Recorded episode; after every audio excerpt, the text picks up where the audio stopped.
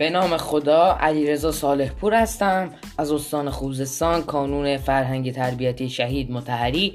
پایه هشتم با موضوع فضای مجازی خسته نشدن تنبلی نکردن و بیکار نماندن در خدمت شما هستیم. دشمن دو هدف در جنگ نر را دنبال می کنند یکی میخ آهنی این زنجیر تواسی به حق و به صبر را قطع کند. دوم اینکه حقایق را وارانه نشان می‌دهد. جوانان افسران جنگ نرم هستند. جوانان باید امیدآفرینی کنند. توصیه به ایستادگی کنند. توصیه به تنبلی نکردن و خسته نشدن. امروز از فضای مجازی باید بهتر استفاده کرد. دشمنان از فضای مجازی به گونه دیگر استفاده می کنند اما جوانان عزیز ما باید از فضای مجازی برای امیدآفرینی برای توصیه به صبر برای توصیه به حق و برای بصیرت آفرینی استفاده کنند.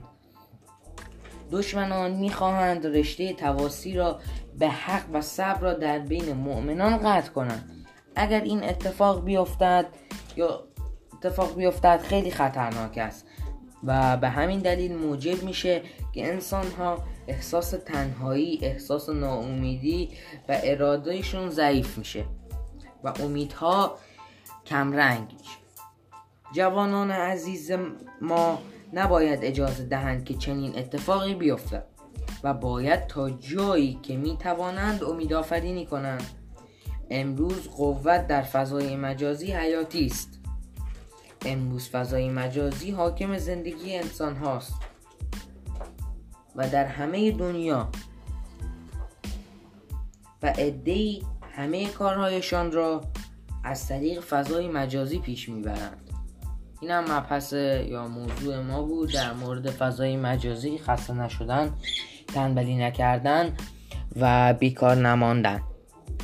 شماره 0903 512 28 42 با تشکر. به نام خدا علیرضا صالح پور هستم. از استان خوزستان شهرستان اندیمش کانون تربیتی فرهنگی شهید متحری. پایه هشتم شماره تماس 0903 512 2842 با موضوعی در خدمت شما هستیم. با موضوع فضای مجازی خسته نشدن تنبلی نکردن و بیکار نماندن در خدمت شما هستیم. دشمن دو هدف در جنگ نرم را دنبال می کند یکی میخواهنی این زنجیره تواسی به حق و صبر را قطع کند دوم اینکه حقایق را وارانه نشان می‌دهد. جوانان افسران جنگ نرم هستند. جوانان باید امید آفرینی کنند توصیه به ایستادگی کنند. توصیه به تنبلی نکردن و خسته نشدن. امروز از فضای مجازی باید بهتر استفاده کرد. دشمن از فضای مجازی به گونه دیگر استفاده می کند اما جوانان عزیز ما باید از فضای مجازی برای امید آفرینی برای توصیه به صبر برای توصیه به حق و برای بصیرت آفرینی استفاده کنند. دشمنان می‌خواهند رشته تواسی به حق و صبر را در بین مؤمنان قطع کنند. اگر این اتفاق صورت بگیرد خیلی خطرناک است. موجب می شود که انسان ها احساس تنهایی احساس ناامیدی کنند و اراده ها ضعیف می شود امیدها کمرنگ.